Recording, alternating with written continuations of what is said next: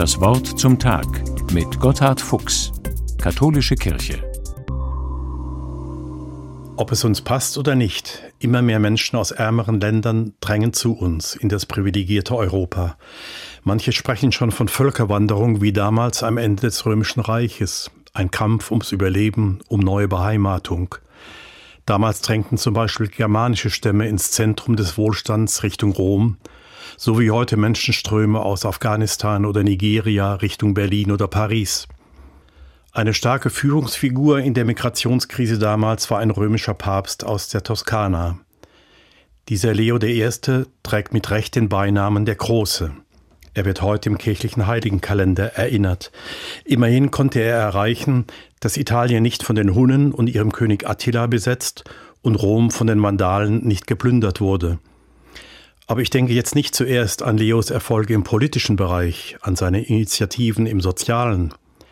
Leo I. war auch ein großer Theologe. Und da gibt es ein goldenes Wort von ihm, das mich schon lange begleitet und begeistert. Gott, der Unbegreifliche, wollte sich begreiflich machen. Das ist ein Spitzensatz christlichen Glaubens. Dass Gott unbegreiflich ist, wissen wir alle. Aber was wäre das für ein Rätselgott, wenn er unbegreiflich bliebe? Ich bleibe erstmal bei mir. Wie oft begreife ich mich selbst nicht?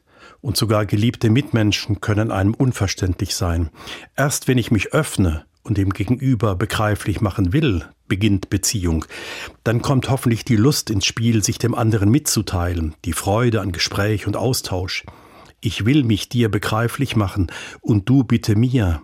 Das hat mit Liebe zu tun, jedenfalls mit Interesse, mit Zuneigung wortwörtlich. Ich brauche dich nicht, aber ich will im Austausch sein mit dir. Ich bin so frei und du bitte auch. Das meinte Papst Leo, wenn er sagte, Gott, der Unbegreifliche, wollte sich begreiflich machen. Vor allem in Jesus zeigt er, wer er wirklich ist. Er braucht uns nicht, sonst wäre er nicht Gott, aber er will im Austausch sein mit uns. Ja, er will unserer bedürfen. Er glaubt an uns, er hofft auf uns, er liebt uns, er oder sie, das unfassbare Geheimnis der Liebe.